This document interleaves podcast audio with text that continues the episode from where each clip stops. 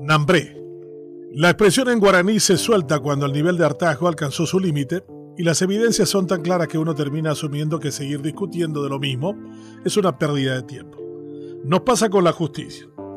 Las evidencias de mal desempeño de ella cuando se trata de peces gordos o delincuentes con respaldo político es tan grande y evidente que tienen que venir desde los Estados Unidos en una puesta en escena bien orquestada para decirnos en el propio Palacio de López que están dispuestos a pagar 5 millones de dólares para dar con quienes ordenaron el asesinato de Pechi. La fiscal general suelta una lágrima, bien estudiada también.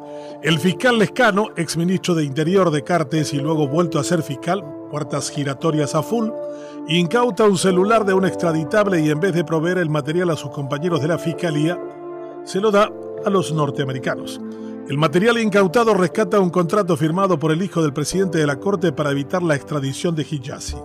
Frete dice que casi no contacta con el hijo. Este renuncia a un cargo bien pagado en Itaipú y todos hacen que les importa cuando en realidad aplican la ley del Ñembotaú a full. Nambre, esto no puede seguir más así.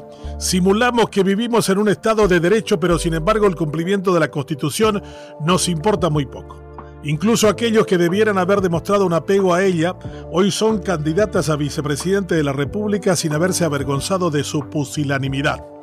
Después nos hablarán de que no tenemos seguridad ni previsibilidad jurídicas. Nambre. Hay que vivir la democracia de verdad si queremos que la ciudadanía vuelva a confiar en este sistema político.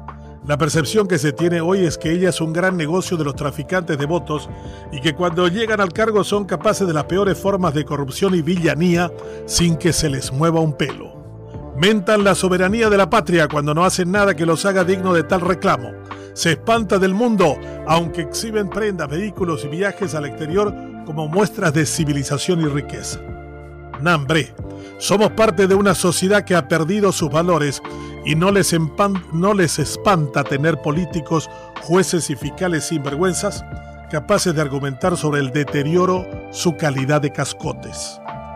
Estamos hartos de los mismos de siempre, que pretenden hacernos creer que por ser ricos no robarán, que por haber estudiado afuera serán más éticos que los que sobreviven con su moral a cuestas aquí, o de aquellos que mentan un nacionalismo hueco para oponerse ladinamente a cualquier viento renovador.